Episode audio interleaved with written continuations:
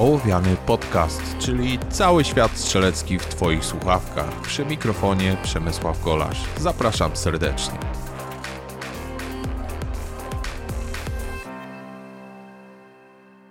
Cześć. W dzisiejszym odcinku odpowiem na pytanie, które otrzymuję od Was bardzo często. Jak skutecznie trenować strzelanie z pistoletu? Jak rozwijać swoje umiejętności w momencie, kiedy nie macie jeszcze własnej broni? Wielokrotnie otrzymuję od Was to pytanie i w zasadzie pierwszą odpowiedzią, która się nasuwa, jest trening bezstrzałowy. Jednak trening bezstrzałowy dla zupełnie początkującego strzelca może być bronią obusieczną. Dlaczego? Dlatego, że jest tu pewien fenomen, o którym mówiłem już wielokrotnie.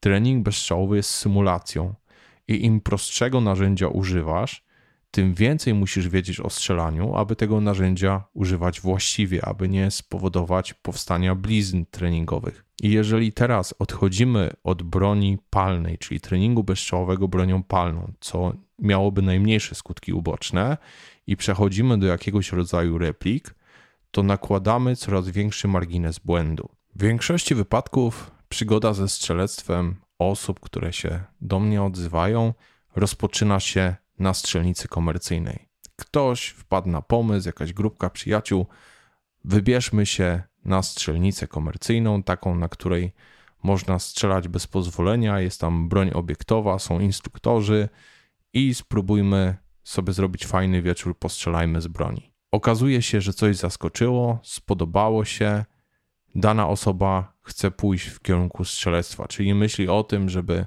zacząć trenować, doskonalić się w strzelaniu i w przyszłości stać się posiadaczem własnej broni. Musimy pamiętać o jednej rzeczy. Strzelnica komercyjna jako taka nie jest najlepszym miejscem po to, aby uczyć się strzelać. To jest fajne, bardzo fajne miejsce do tego, aby zapoznać się ze strzelectwem, postrzelać sobie z broni, którą widziałeś w filmach, e, która Cię interesuje. Bardzo fajnym pomysłem jest pójście na strzelnicę właśnie taką komercyjną, która ma dużo rodzajów danej broni, która Cię interesuje, dużo różnych pistoletów na przykład, aby sprawdzić, jak leżą one w dłoni, jak strzela się z poszczególnych modeli, zanim zakupisz swój pierwszy pistolet. Jednak taka typowa właśnie strzelnica nie jest najlepszym miejscem, aby uczyć się strzelać, jeżeli nie są to zorganizowane zajęcia, a przychodzisz tam z grupką przyjaciół. Pamiętaj o tym, że większość osób, która odwiedza tego typu strzelnicę, odwiedza ją na przykład jednorazowo. Dlatego nie zdziw się, że instruktorzy pracujący na takiej strzelnicy na osi będą w większości przypadków zwracać głównie uwagę na to, aby zachować warunki bezpieczeństwa. To jest dla nich priorytetem. Jeżeli pojawisz się w takim obiekcie w weekend, kiedy jest tam naprawdę dużo ludzi, to zazwyczaj nikt nie będzie miał czasu, aby uczyć cię strzelać, czyli pokazać ci prawidłową postawę, pokazać ci prawidłowy chwyt, poprawić twoje błędy. W większości wypadków będzie to po prostu nastawione na to, abyś zrobił wszystko bezpiecznie. Postawa mniej więcej taka, jak ma być, chwyt mniej więcej taki, jak ma być, podstawowe warunki bezpieczeństwa omówione na początku wystrzelisz do tarczy na jakimś tam dystansie 10, 15, 20 metrów, zobaczysz swoją tarczę, możesz ją wziąć na pamiątkę ze sobą do domu. Natomiast jeżeli naprawdę jesteś zainteresowany strzelectwem, musisz iść krok dalej, co nie oznacza oczywiście, że strzelnice, takie typowo komercyjne obiekty, nie mają takich zajęć dla tych bardziej realnie zainteresowanych strzelectwem. Często właśnie przy takich strzelnicach znajdują się także kluby strzeleckie, do których możesz się zapisać i pod okiem tych samych instruktorów, którzy przy takiej pierwszej wizycie jedynie dbają o to, abyś wszystko wykonał bezpiecznie, nauczysz się już czegoś więcej, zaczniesz się rozwijać jako strzelec, ale musisz szukać czegoś więcej niż takich tradycyjnych pojedynczych wizyt, tylko po to, aby oddać kilka strzałów w kierunku tarczy. Jeżeli przy takim obiekcie nie ma tego typu sekcji, tego typu klubu, będziesz musiał poszukać klubu strzeleckiego w swojej okolicy. Taki klub strzelecki zazwyczaj ma raz czy dwa razy w tygodniu tak zwane godziny klubowe, kiedy możesz przyjść i zapoznać się z warunkami przyjęcia, z cennikiem, ponieważ jest jakaś roczna opłata, którą będziesz musiał zapłacić. Zazwyczaj kluby także mają swoje treningi, raz w tygodniu, raz w miesiącu, zależy od klubu, kiedy członkowie jadą na strzelnicę, także ci, którzy nie posiadają własnej broni, i pod okiem kolegi, który jest doświadczonym instruktorem, mają możliwość postrzelać na strzelnicy z broni klubowej. Jednak zarówno takie chodzenie na strzelnicę komercyjną tylko po to, aby postrzelać, jak i takie podstawowe treningi w klubie strzeleckim raz w tygodniu czy raz w miesiącu, to za mało, abyś się rozwijał jako strzelec, jeżeli myślisz o tym realnie. Oczywiście przez ten czas, kiedy będziesz na początku w klubie uczył się tych podstaw, powinieneś dążyć do tego, aby uzyskać własne pozwolenie. Najlepiej drogę sportową, ponieważ sport zmusi cię do tego, abyś w jakikolwiek sposób się rozwijał. Kiedy już zdasz egzamin na patent, uzyskasz licencję sportową i będziesz chciał posiadać własną broń, to te wymagania, które są, czyli te cztery starty w roku z podstawowej broni, będzie cię zmuszało do tego, abyś przynajmniej w tych zawodach startował, czyli jakoś szedł do przodu. Jeżeli chcecie się przygotować dobrze do tego, aby strzelać z broni palnej, zrobić to maksymalnie tanio, ale wynieść z tego maksymalnie dużo, kluczem do wszystkiego, zanim nie będziecie mieli swojej broni i nie będziecie mogli realistycznie robić właściwych treningów bezstrzałowych, kluczem do sukcesu jest strzelanie z pistoletu pneumatycznego. Dlaczego? Tak, tak, właśnie strzelanie z pistoletu pneumatycznego na 10 metrach każdą z rąk oddzielnie. Ok, ale powiecie, nie wszystkie strzelnice, kluby strzeleckie mają strzelnice pneumatyczne, gdzie mogę sobie postrzelać z pistoletu pneumatycznego. Na myśl oczywiście przyjdą Wam zaraz repliki czy też wiatrówki e, zasilane kartridżem CO2, które potrafią kosztować nawet 1000 zł e, i wymyślacie teraz 1000 przeszkód do tego, aby zrezygnować z tej opcji. To wcale nie musi być drogie i to wcale nie musi być skomplikowane.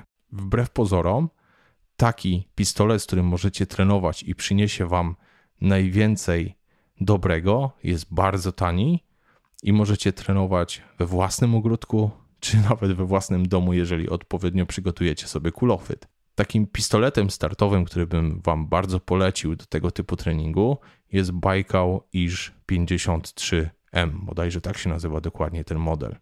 Kosztuje niecałe 300 zł, więc budżet w zasadzie dostępny dla każdego i jest pistoletem pneumatycznym, tarczowym, jednostrzałowym, sprężynowym, napinanym przez łamanie lufy.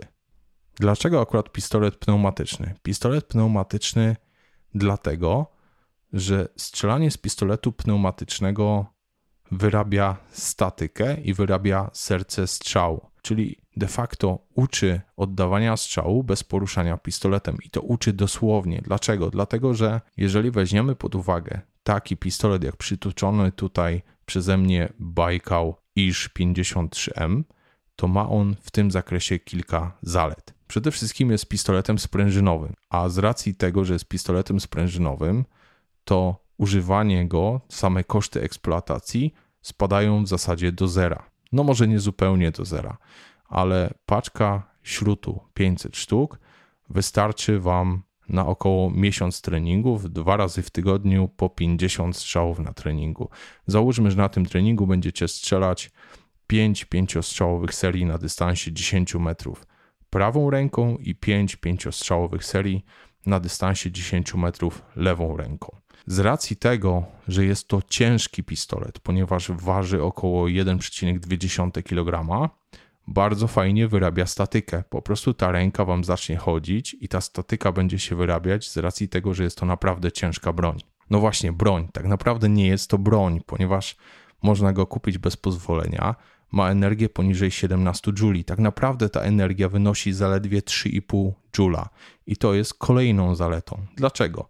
Dlatego, że po pierwsze jest cichy jak na pistolet pneumatyczny, a po drugie dzięki temu, że ta energia jest tak niewielka, bez problemu możecie go używać nawet w pomieszczeniach, e, odpowiednio przygotowując jakiś kulochwyt, upewniając się, że nic nie przejdzie na drugą stronę. Dodatkową zaletą tego, że ta energia jest tak niewielka, jest to, że śrucina leci stosunkowo wolno. Tutaj, jeżeli szarpniecie za spust, poruszycie w tym momencie pistoletem, to zanim śrucina opuści lufę, ten pistolet zejdzie z linii celu. Po prostu musicie nie tylko utrzymać pistolet w celu w momencie, kiedy oddajecie strzał, ale także bezpośrednio po strzale, po to, aby trafić to, co chcecie trafić. Pistolet jest na tyle celny, że spokojnie możecie sobie wyrabiać takie serie na tych 10 metrach, starając się strzelić wszystkie 5 strzałów do kółka o średnicy około 4 cm.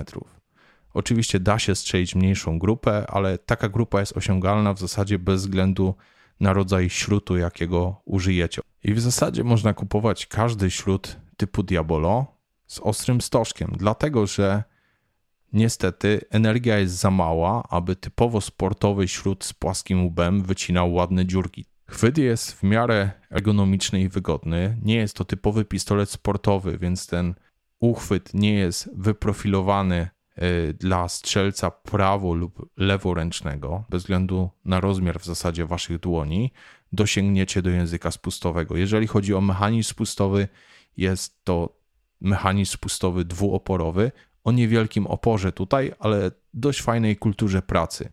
Język spustowy pracuje w miarę spokojnie, nie mamy żadnych bezpieczników nastawnych zewnętrznych.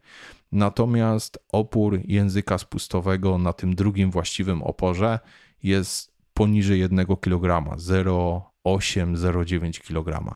Dzięki temu, że jest to pistolet sprężynowy, możemy strzelać w każdych warunkach. Nie ma takich przypadłości, jak mają te wszystkie wiatrówki CO2, które w zasadzie nie działają poniżej pewnej temperatury, bo po prostu e, dwutlenek węgla, który znajduje się w kapsułach, nie ma możliwości skutecznego rozprężenia się w takich niskich temperaturach. To po pierwsze, a po drugie, niestety jakość tych wszystkich pistoletów, krótka lufa i spasowanie elementów nie pozwalają tak w zasadzie na żadne inne strzelanie poza rekreacyjnym strzelaniem do puszek. Te wszystkie pistolety, które są wzorowane na pistoletach bojowych wyglądem. Natomiast taki nawet prosty, iż 53M, który kosztuje niecałe 300 zł, jest wystarczającym narzędziem, aby jakąkolwiek celność osiągnąć na tym dystansie właśnie, o którym mówiłem, 7-10 metrów. O czym należy pamiętać robiąc takie treningi? Przede wszystkim o jednej rzeczy, że trenujemy podstrzelanie z pistoletu palnego, dlatego musimy pamiętać o dwóch rzeczach, że nie trzymamy tego pistoletu podczas takich treningów delikatnie.